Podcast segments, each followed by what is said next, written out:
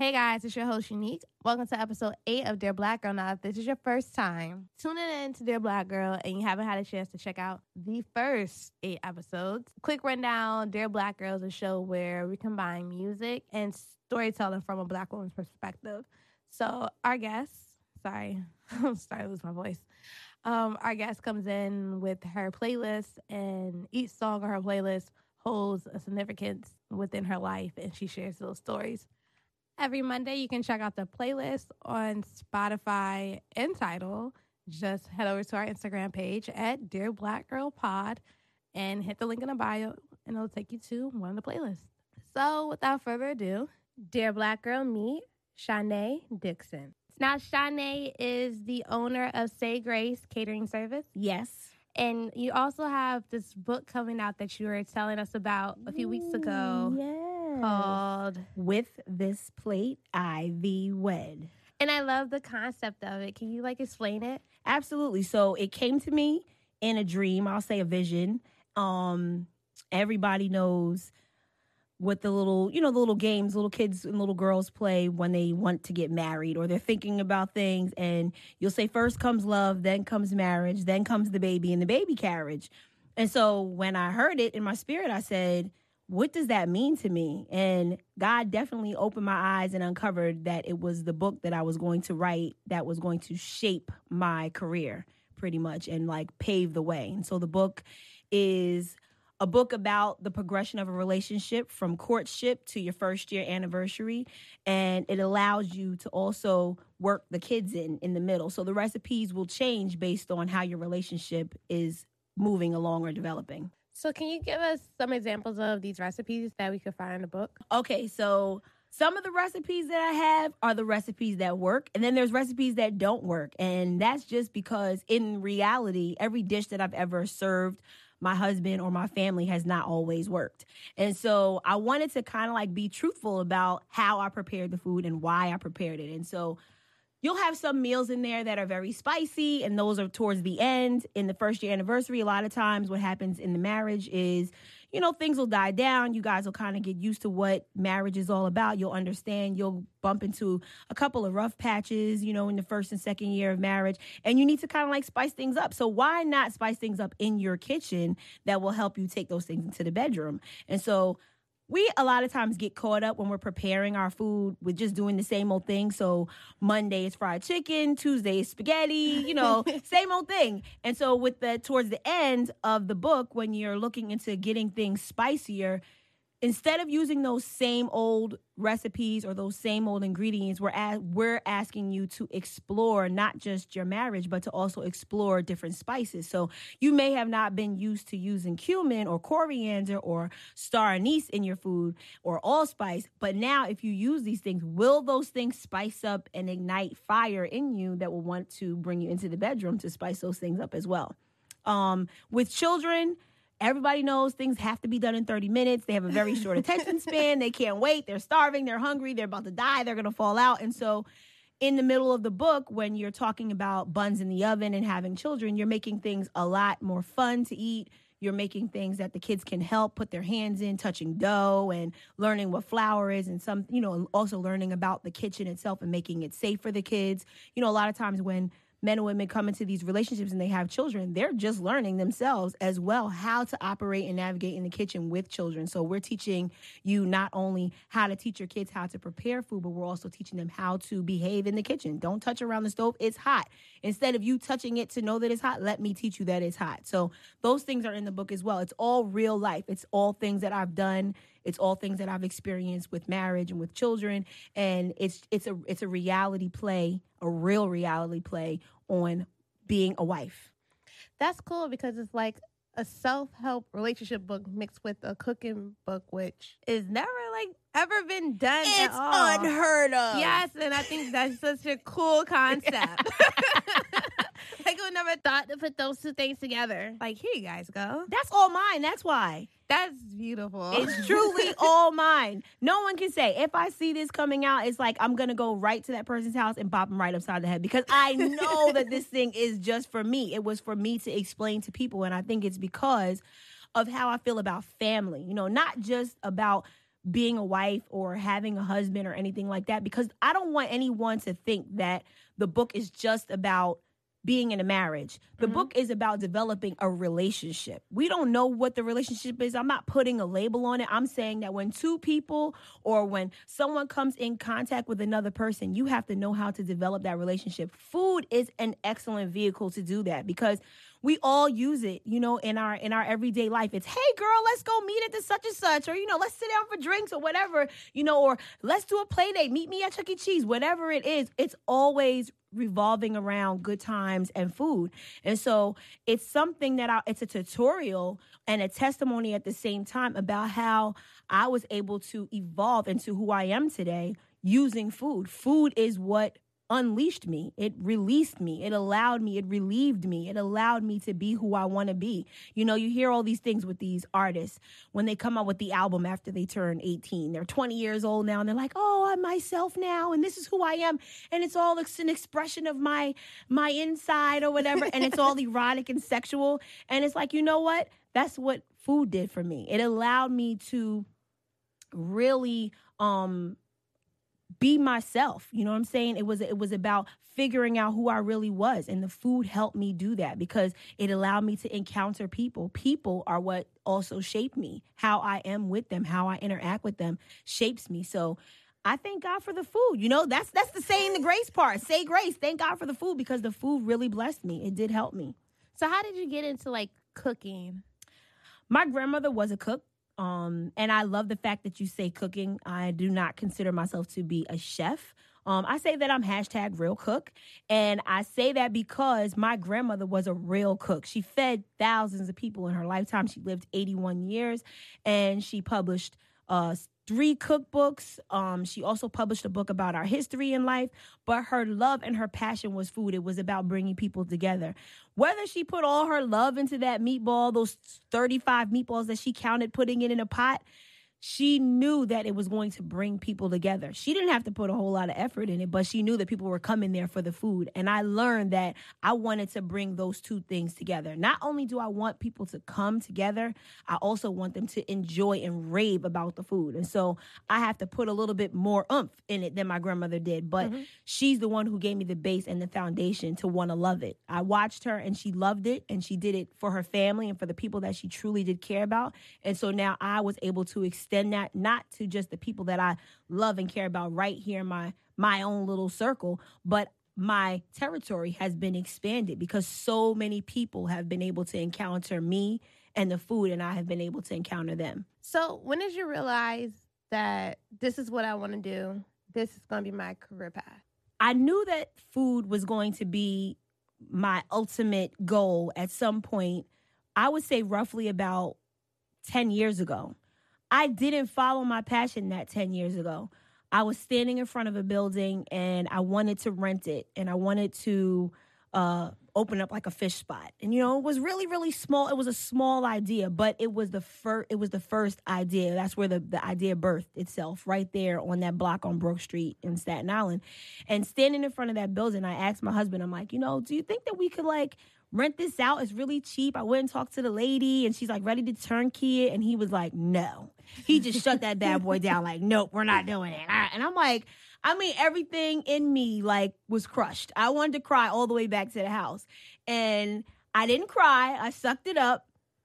I ended up selling food out of my house back then, 10 years ago. And what I was doing was I just targeted people that wanted food done during the holiday. So I started frying turkeys. I heard about this place in Brooklyn. They were frying turkeys. The line was long. I was like, hey, why can't I do that? I'm not scared of the oil popping and all that kind of stuff. And so I started selling food out of the house, doing people's, you know, turkey dinner with all the fixings, and people were raving about their Thanksgiving dinner. I didn't get a whole lot of business, but I also was very young in what I was doing. I was premature. I wasn't marketing. I wasn't really pushing it. I was comfortable with being where I was because I worked a regular job. And so I figured it out three years ago, and my husband helped me figure it out. And that's where the whole idea of this book came from was because he truly supported something that I didn't see. And so after many uh days and nights of crying and being depressed, I had been teaching for 10 years with the New York City Department of Education And I'm sitting there at the couch and suffering, going through it. And he handed me his check and he just said, Hey, take my check this week and go to the store and buy some food and sell it out of the house and see what happens and that's where say grace was born you know it the idea of cooking was born 10 years ago but say grace had its birth in 2014 and that was in march. It was right after the birth of my son. And so um, when he handed me his check it was one blast on facebook that day and we doubled our money that day and i was unable to stop. And so you know the the locomotive as he would say just kept going. Whether people got on or got off it was not going to stop. And I I embraced it right then and there. I didn't really know what was going to happen. I didn't know how far it was going to go, but I embraced it. I said, "You know what? I really think that this thing might actually work." And I didn't think that it was going to work because people are going to love my food. I thought it was I knew that it was going to work because the people that I truly did love were supporting it. You know, I don't think that you can move forward in any vision or any act and not have support. You're going to lose momentum. You're going to break down some days, and you need somebody to be standing there telling you this is going to work. Get up, stop it, don't cry, suck it up. You're being a baby. You know, go through it. So what? You cut yourself. So what? You got burnt, and that's in every area of my life. Um, but my husband didn't allow for failure. He said this is going to work. And so every time that I tried to break down and get weak and, and give up, he was standing right there holding me. And so that thing really kept me in in the game and and, and it still keeps me in the game. And my my group has grown you know, in support. And so I, I have to do this not for me, but for everybody else that's wanting me and watching me to do it. They're watching me saying, Shanae, I know I can do it, you know, because you're doing it. And so how can how dare you stop? You know what I mean? How dare you go back in your house and crawl back into your little hole and then put your little work clothes on and go back to work and just, you know, ignore all of the blessings that were in front of you, you know, all because you got tired or you were broke down or somebody hurt you or somebody talked bad about you. Those things don't stop me anymore. They used to try, but trying is failing and they all failed. And I know that this is all about my vision and my success and my support and the people out there that want me to do it that's so many gems. Let's take it right now. so on that note, let's get into like song number five. Let's do song number five. okay. So for song number five, what do you have? Um, I believe I put um Living My Life Like It's Golden. Jill Scott is a big inspiration for me um not just because of her music but because she testified to the things that she went through and she didn't allow those things to break her. And for her to actually celebrate that this is this is who I am and you have to accept it and and and this is all I'm giving you I really felt like I needed to walk in those footsteps. And I truly appreciate the black girl that she is because she's truly comfortable in who she is and what she has and what she has to offer.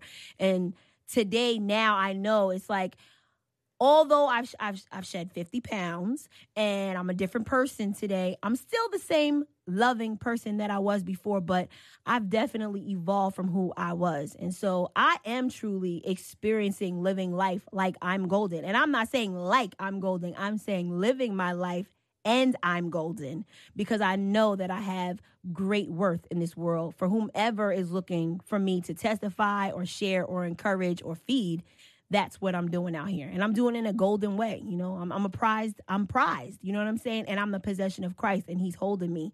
And so I know if I'm heir to a king that high, I'm rich in this thing.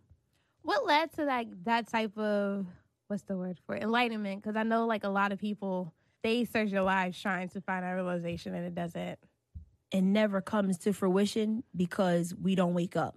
We don't open our eyes and we don't want to experience the parts that fail. And so I believe that when I woke up and saw that I was golden, it was after huge adversity and trial. I had been broken down, near death. My health was failing. I was giving up on myself. I had anxiety. I was depressed. I was suffering with panic attacks. And I'm doing all of this with with family. You know, all these people are depending on me and I'm trying to give up. I'm trying to die. I'm trying to you know, say that it's over and that I don't have anything else to live for. And the day that I snapped out of it, you know, I had gone through so many different processes to snap out of it. It was painful and it was like a tree. You know what I mean? With my family, I know what the how important the family tree is to me, but I also know how important pruning a tree is to give it more life. And sometimes you got to tear some things down, you got to break them up, you got to you got to poke at them, you got to probe them, you got to talk bad about it, you got to say this is not working and then you accept what's really standing there in front of you and that was me. You know, it's you either can love me or you can hate me. There's no gray area in between. You can't say today I like you or, you know, you I or anything like that. It's you either love me or you hate me. You know what I'm saying? It's this is all that I'm giving you. I can't give you any more. You know, otherwise I'm killing myself trying to create something for you so that you can accept me. That's not fair to me that I can't be me. You know what I mean? So when I realized anxiety is not for me, that's not me. Depression is not for me, that's not me And, you know, panic attacks, that's not me. That's definitely not me. That is not me. And so when I agreed to say, I'm going to be who I am, I'm going to live up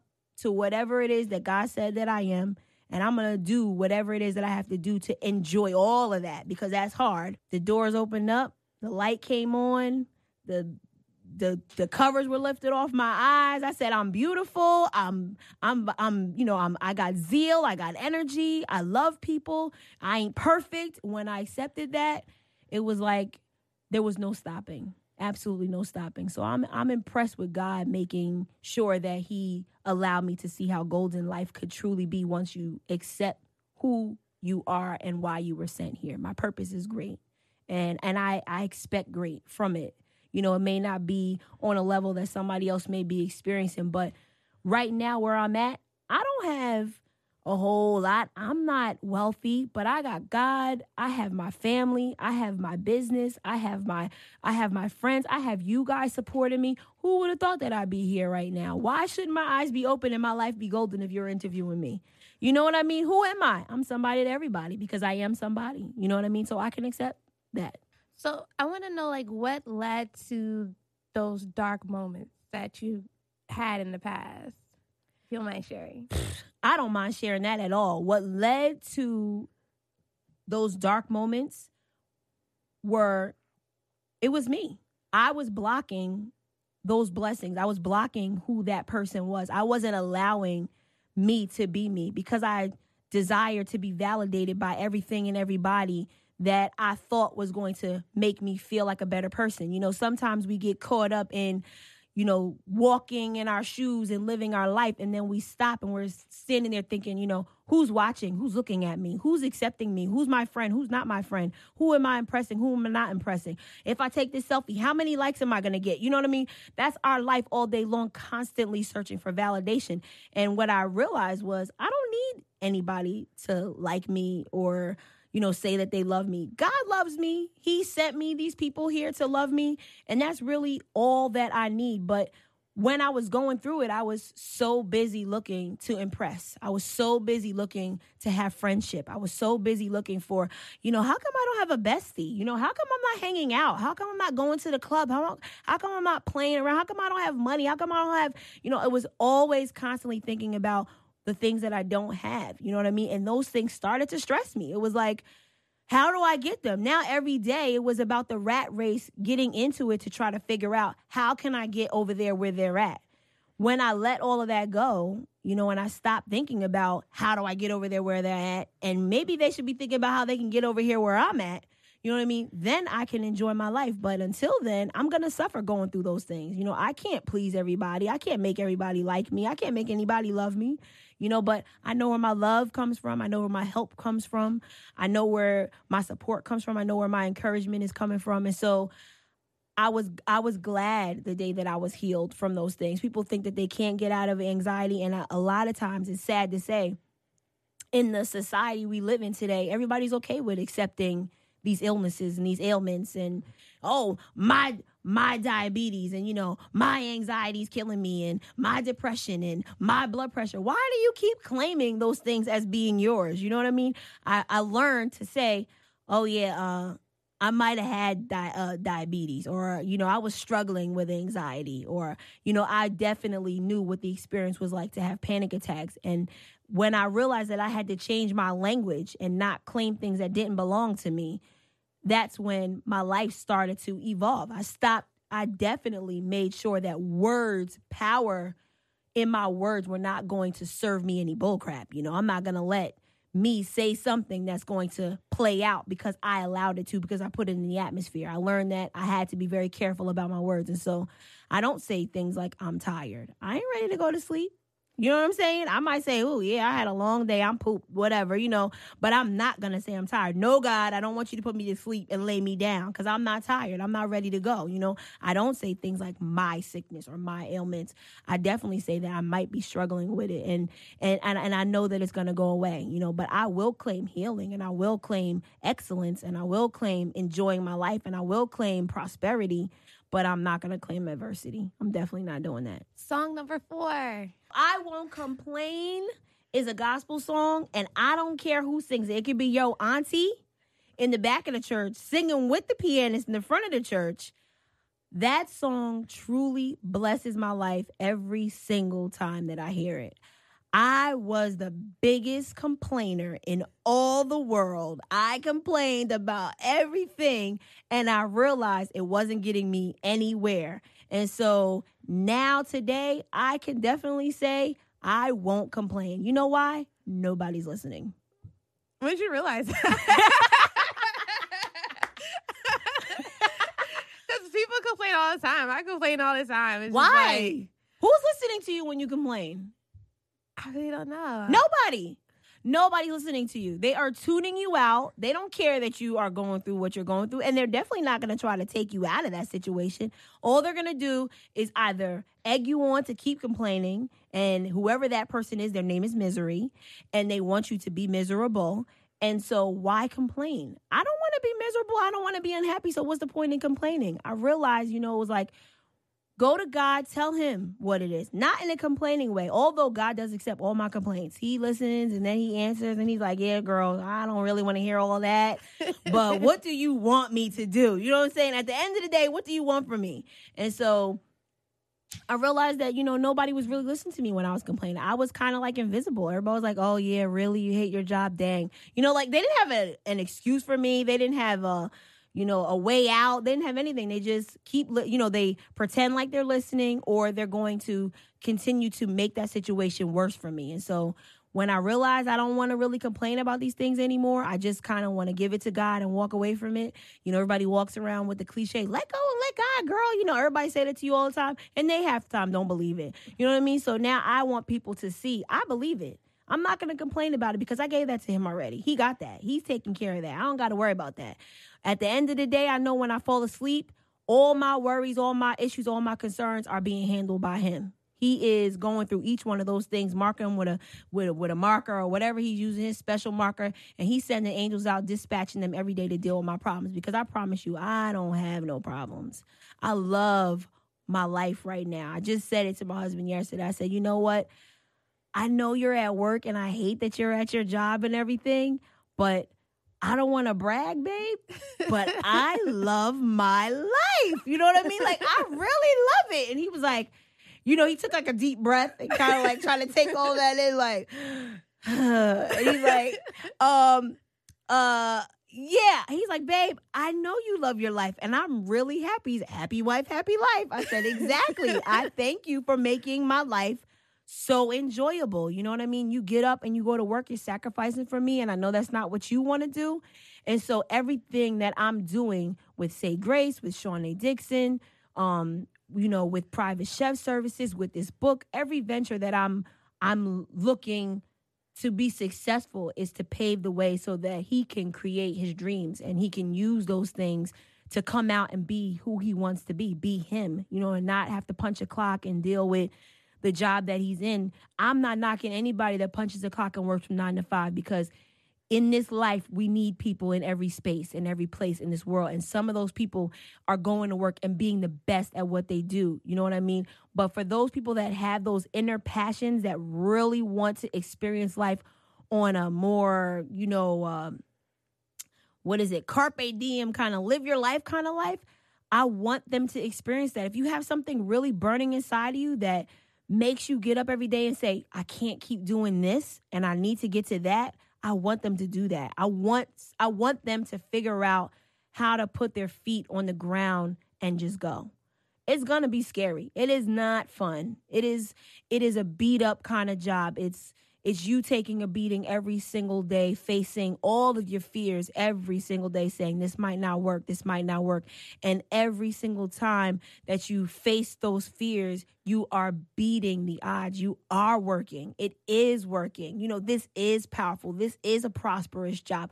This is no longer my job. This is my career. It is my dream. It is my passion. Once you can adopt those words, you'll realize that all those things are behind you, you know, but we get so caught up in being in those things right there and we get stuck just seeing just this. You know what I mean? It's not just this. If you move forward and you take the necessary steps that were ordered for you, you will get to where you want to be. You just have to be, you know, a lot more optimistic, more positive. You know, you have to accept that everything's not going to go your way. It's not going to always be easy. Once you get past that, you're good.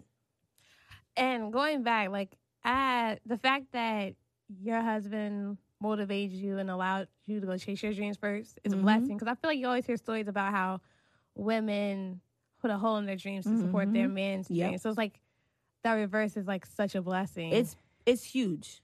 It's huge because he's a man. You know what I mean? He he he wants to be the man of the house. He wants to be the man in this relationship. He wants to be the man over his children. And so for him to actually take a step back and say, "I'm gonna let you shine. Go ahead, you rock, girl." You know what I mean? Because you got this. I don't think that he's doing it with any kind of private or hidden agenda. I think that he really is doing it genuinely because he loves me. He wants to see me happy and he knows, you know, a lot of times he can't buy me gifts. He can't take me out on lavish vacations. He can't do this. So why can't I put some of the things that I want to do on hold for you as a gift to you? You know what I mean? These things are not free. You know, they are not um easy. They're not easy for him being a man and having a natural male ego, you know. So for him to be able to put all of that aside and let his wife just do what she does and he says, "I bask in watching you, you know, do these things. They make me happy. I love to see you doing those things. They motivate me, they charge me, and they make me want to drive towards my dreams." You know, so I'm glad that I'm I'm allowed one to be that person for him because he didn't have to allow me to do it. He could have said, "No, babe, you got to go to work and we need your health insurance cuz it's free." And you know, all these things he could have made all these excuses to keep me from doing that, but he handed me his check. That's a big that's a big deal, you know. One, we our cable was due and everything else was due and all these bills and he handed me his check. He just said, "Take it." And I trust that your hands are going to bless this house. And that's what it did. How do you find a blessing like that? Two weeks. Two weeks. That's all it took. I mean, after maybe a day or so, he was ready to marry me. And he he, he proposed after two weeks. So Really? dead serious. That's why this book got to come out because I really need to share this story. You know, it's like an amazing, amazing story. I was I had two kids by the time I met him. My my second was only two months, and in that two months of getting ready, preparing myself to raise two daughters on my own, he comes into my life and he was gung ho about being my husband and being their father and making sure that he was going to look out for them. He didn't care about what the adversity was going to be in blending a family. He brought a son into the situation. And so we were already three kids to the good, you know, as newlyweds and to not get to experience that uh happy American dream and marrying each other and having children and you know all of that. God still showed us that this situation was still perfect, you know, and and he came out of nowhere, you know, in the hood of now born New Brighton City. He just showed up in the park at Mahoney and was like, "Yo, I want to kick it with you. How much is that fish sandwich? I was selling fish sandwiches at the time in the park." and um he just showed up and said, "Hey, how much is a fish sandwich?" And he kept asking me over and over again. I'm like, "Yo, is this guy like stupid or something? Is he not hearing me saying how much this fish sandwich is?" And he had enough money, but he would peel off a little bit and then hand me whatever he had in his pocket, and I would let him take it. And that was his game. He has no game, so I know he's not out there trying to do nothing because he ain't got no game. And um, and he won me over, and so I'm accepting that you know this was the man that was for me because he came in and he accepted me with all my mess. I definitely came with a whole lot of baggage, you know, and and he was willing to you know, just as chivalry is, it's such a blessing. He grabbed my bags and laid his jacket down and allowed me to walk over every puddle in my life and step right on anything that he had and he was holding everything for me. And that was a huge blessing, you know, just being the black girl and having a black man, you know, those things are already odds against us to not work. And we're 13 years, we're 15 years in, but we're 13 years in marriage. And that's huge for us because there were many straws that could have broken this camel's back and I didn't give up and neither did he. And that's that's where really marriage is. Marriage is how much are you willing to put up with before you say you'll give up. You know what I mean? And we don't allow ourselves to say we're going to give up. We just keep fighting. Song number 3. Song number 3. Hate on me. Jill Scott again, who I told you I love dearly. Hate on me I chose because when I decided to come into this business, there were a lot of people doing what I do. And I'm not saying that I was the first, but when I stepped on the scene, as Wu Tang and them said, everybody was petrified. They saw what I had. And so, of course, I had to deal with a lot of hate. I had to deal with not just hate from people that were doing what I'm doing, but I experienced so much negativity, you know, with family, with friends, with people that were around me, you know, in the business, you know, clients, anybody. It was everybody. It was coming from everywhere. And that was all just a part of the test to try to get me to leave my passion alone. It was it was there to try to extinguish that, you know, it was to try to put the fire out and put the zeal out for really pursuing my my reality. I don't call it my dream, it's my reality. And so when I realized that people were really hating, it was like, okay, so this is this is nice. You know, I'm actually worth hating. You know what I mean? Like people are out there to hate you. I'll never forget a pastor had said during a sermon one time, people were created to annoy you. God made sure that he birthed and groomed and you know conceived and all that and raised somebody to hate you and be the thorn in your side. And that was a test to see if you were going to make it through. And so yes i am a rose and i am in a rose bush and there are many thorns. You know some of them are on the inside of me where it's me getting in my own way and then there are things on the outside of me that try to get in my way and hurt me. But if we allow ourselves to grow and we allow God's water and sun to to give us life and show us that there's more to life than you focusing on those painful pricks, then you're still going to grow. Those roses still grow in that rose bush. With them all poking each other, they still all grow. So we all have the power to grow in our situation. But are you going to focus on the pain of those thorns in your side? Or are you going to focus on what's in you and what's eating up that water and that soil and all that good stuff and that sunlight that's going to help you grow. I chose to pay attention to what was coming from my roots, coming from the foundation. And I allowed those things to help me grow. And those painful things do help me grow. And so hate is fuel for me sometimes. Sometimes I believe you need somebody to not like you so that it can fuel you to not give them life and allow them to kill you. And so I won't let hate kill me. I will let it allow me to live more. And so it's it's really that simple. So I know you said you had two daughters. Um, what's one lesson that you hope that they learn and keep with them that you've taught them throughout life? Well, I have three daughters, three daughters and three sons. And so Wait, so you guys had three more kids? Yes. so so six. Like yes, Brady boo. Bunch. there are six, and we do call ourselves the Black Brady Bunch. Definitely that. Um, what I do teach my daughters is that one, um, they're my daughters, and and they're beautiful to me, and they're not perfect, and I tell them that they're not perfect, you know, to everything that's going on out there in the world, but you're perfect to me. I was denied the right to have children before I had my first child. I was told by a doctor, you will not have any kids. And when I found out that I was pregnant, I made the clinic that I went to at the time, I was very, you know, I was young. Um, I made them take six different tests. And I didn't believe it even myself. I was like, no, wait, wait, wait. That one's expired. That one's not good. You got to do them all over. And so she was like, you don't have enough pee left to put on all these tests that you want, but we'll do it one more time. And so after the sixth time, I realized God is paying attention to every single prayer of mine. And I want my, I wanted my daughters to know how important that was to me because I, I struggled to have every single one. I gave birth to five children. I was on bed rest with every single one of them. And my first one, I was hospitalized most of my pregnancy. And when I was released, I had her two days later. And so I wanted them to know, even though I made the choice against what everybody else said, my grandmother said, stop having kids. My everybody was like, please don't do it anymore. You're killing yourself. I said, my children every single one of them has great purpose. I'm not going to stop having them until God says no more.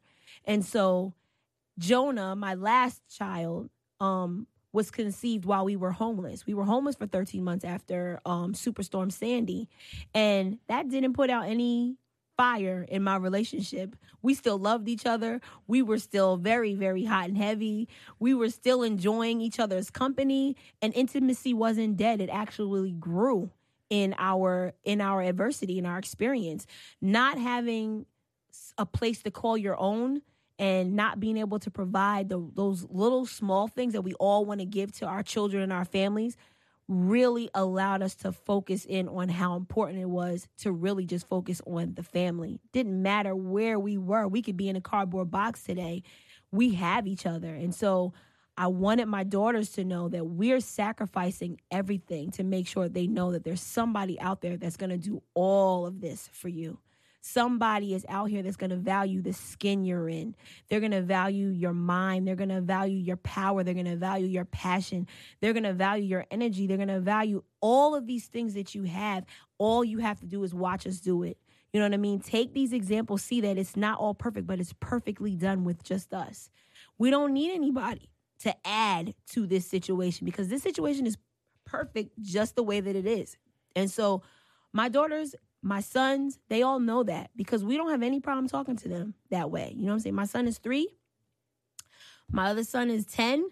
My daughter Jordan is 11. My daughter Taylor is 15.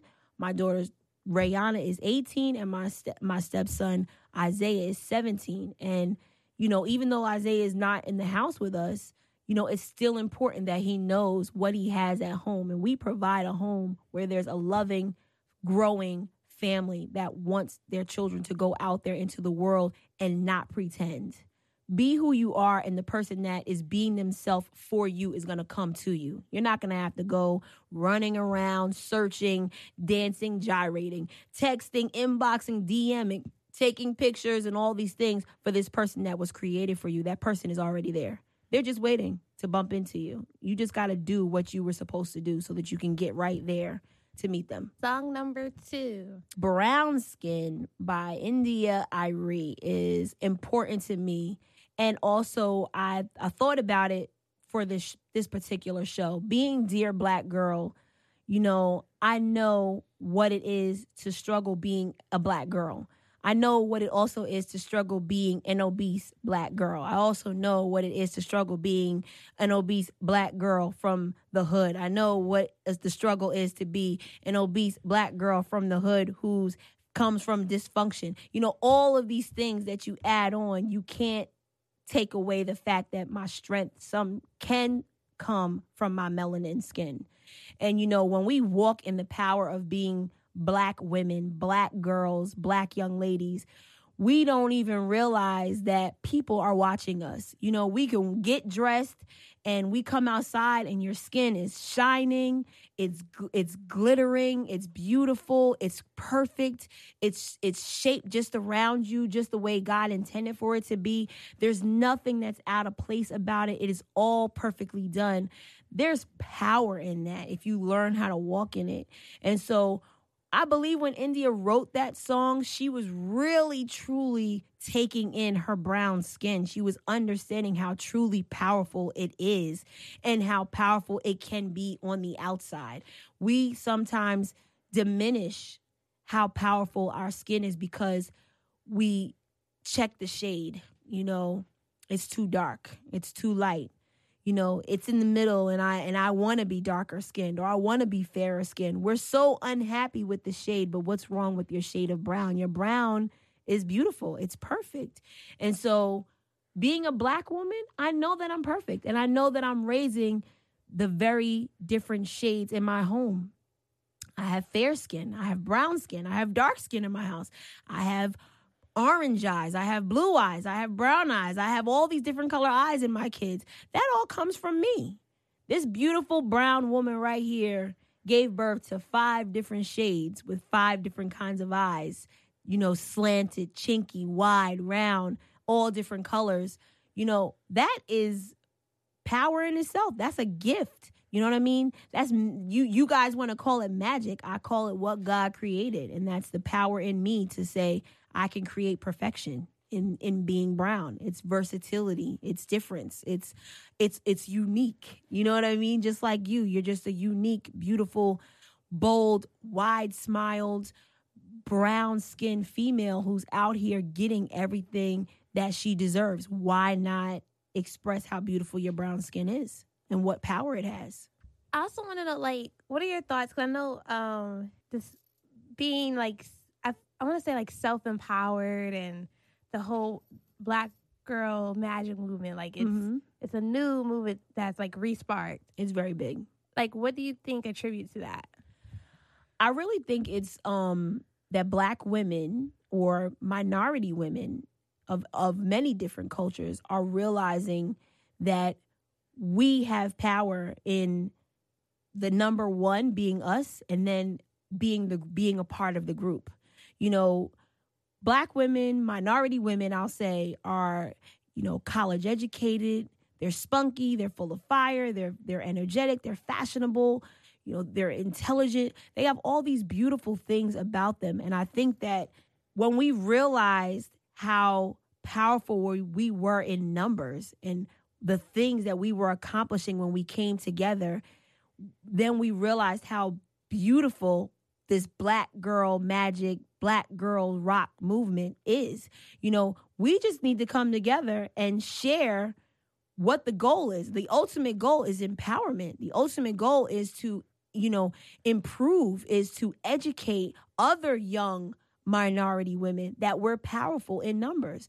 We can accomplish anything and we can do just as much as fairer skin, Caucasian, Asian, all these other different, you know, ethnicities out here, we have the power to do really great things. We can't come into this thing hating each other.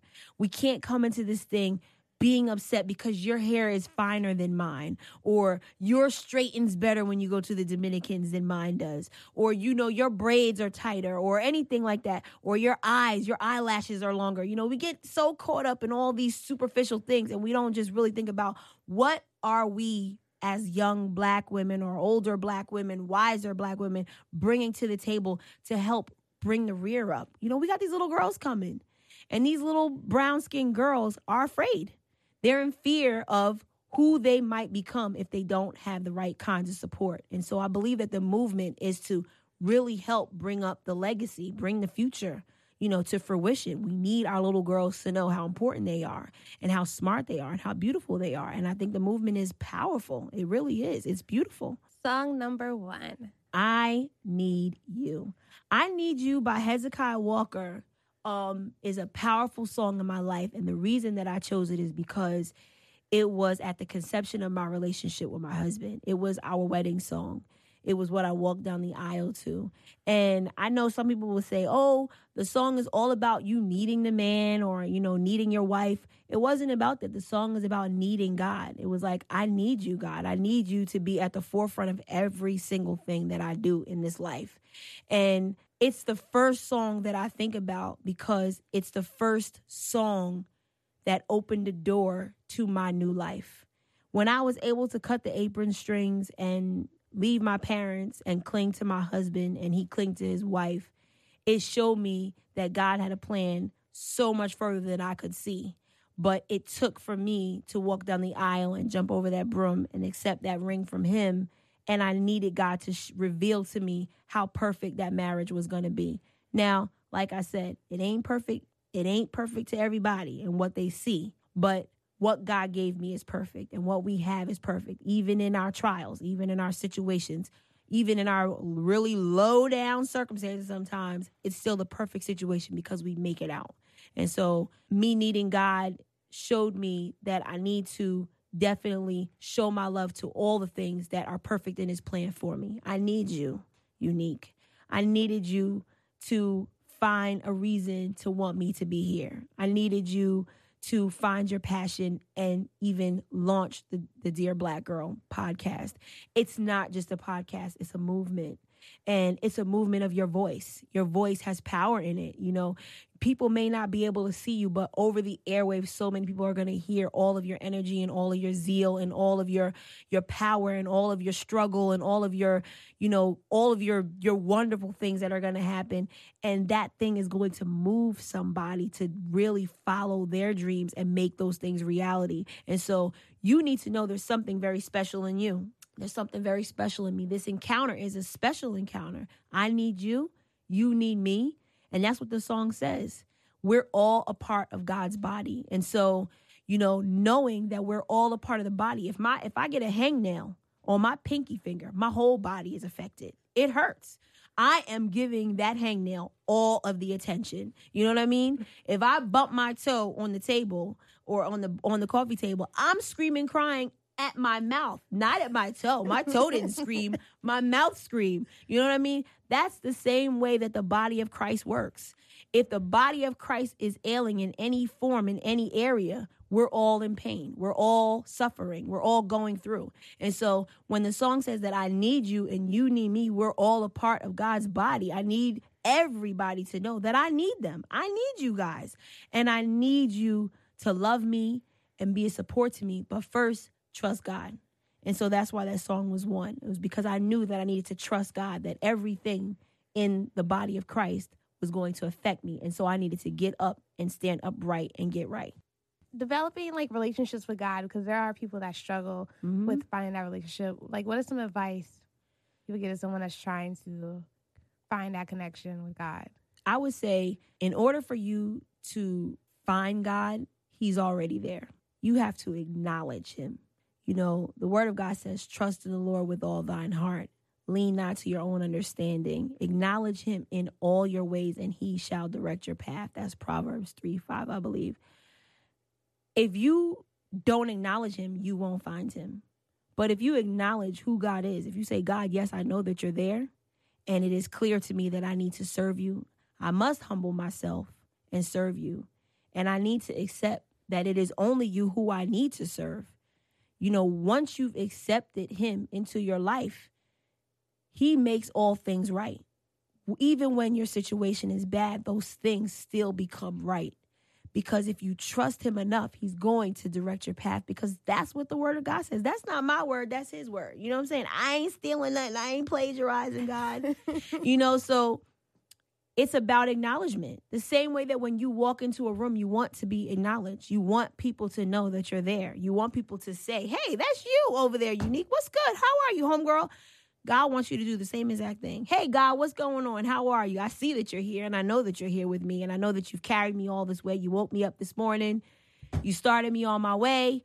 You got me to my job safely. You allowed me to eat my food. Thank you, God, for this food. Father, in the name of Jesus, I thank you for getting me to my home and not allowing any hurt, harm, or danger to come into my life. Thank you, Father, for everybody returning safely into this place. And you have made my home a sanctuary. Thank you, God, for putting me to sleep and allowing me to rest easy this evening. And Lord God, whatever it is that you have in the plans for my life tomorrow, I am trusting you that you will direct my path, whether it is to sleep in sweet and eternal peace or to get up and move and do things in order the way you would desire for them to do. That's me acknowledging God all day long. Acknowledge Him. It's very easy. Yes, you may say He's out there, He's mysterious, we cannot see Him. How is it? How is it? Well, I ask you this Did He need help creating the sun? Did He need help structuring every star in the sky? Did He need your help to create this earth? And did He need anything from you to bring you here. No, absolutely not. That's what lets me know that God is real because I don't have any control over life. I don't say that life can be born because of my ultimate black woman womb. No, I know that God said, now is the time to bring life into this world. He did that for me. He did that for you. He did that for all of us. And so I can't take credit for life. Life comes from him. And so I have to acknowledge him every day for my life because there'll be a day where I lay down and I go to sleep and may my soul rest in peace when it does happen. But I also pray that the life that he gave me will encourage someone else to acknowledge him because it ain't about me, it's about him. So, what do you want your legacy to be? I want my legacy to be that I was a humble servant. I was a hardworking individual, that I loved every single person, um, even those that can't stand me. Um, and that I loved my family. You know, those are the those are a part of my legacy. But what I will say is it's not just about my legacy, it's about the legacy that I'm also already in. And so my me myself, I'm eighth generation, my children are ninth generation free black uh individuals who came here and settled in New York City on Staten Island. My ancestor was the first African American man to purchase property on Staten Island. And we settled in a community that was a part of the Underground Railroad where my church and the two cottages still do stand today. My grandmother was born in those in that cottage and my family's my entire family was birthed in that space, created in that space. And so, you know, I'm working a lot harder than somebody next to me might be because of what my ancestors have done, what Captain John Jackson did by him purchasing that property on Staten Island and being recorded as the first African American man to purchase property there are huge shoes for me to fill. And though I cannot fill those shoes, I will walk in the footsteps of every prayer that he ever had of us succeeding because he went on on limb to do that. And so my legacy is their legacy. I don't really, you know, I don't have one unless I'm doing what they desired for me to do. That's powerful. okay, so before we go, you have to give us your Dear Black Girl open letter. Okay, I gotta go on my phone. Dear Black Girls, I am talking to the girls, the young ladies, the women living under the color of their of your skin. I challenge you ladies to live inside out. I ask you to love the skin you're in and live beyond your color. That majestic and magnificent melanin has power without words. You're always seen before you speak. Don't focus on what reflects in the eyes of others inside. Instead, reflect what your heart has to offer. My life has been made up of many tears and much laughter. I have been overwhelmed and stuck in my overthinking. I can't express to you enough how important it all was then because I am who I am today. I had to climb many hills and I had to walk through very, very dark valleys. And I knew that I was never alone. God was always with me. And so I say to you, God will always be with you. Know your worth and walk in it. He fearfully and wonderfully made you in his image so that you could inherit all that he has already planned for you to receive. It was best said and promoted by our United States Army to be all that you can be, but I say be the best. Know that I love you. It's from your sister, Shanae.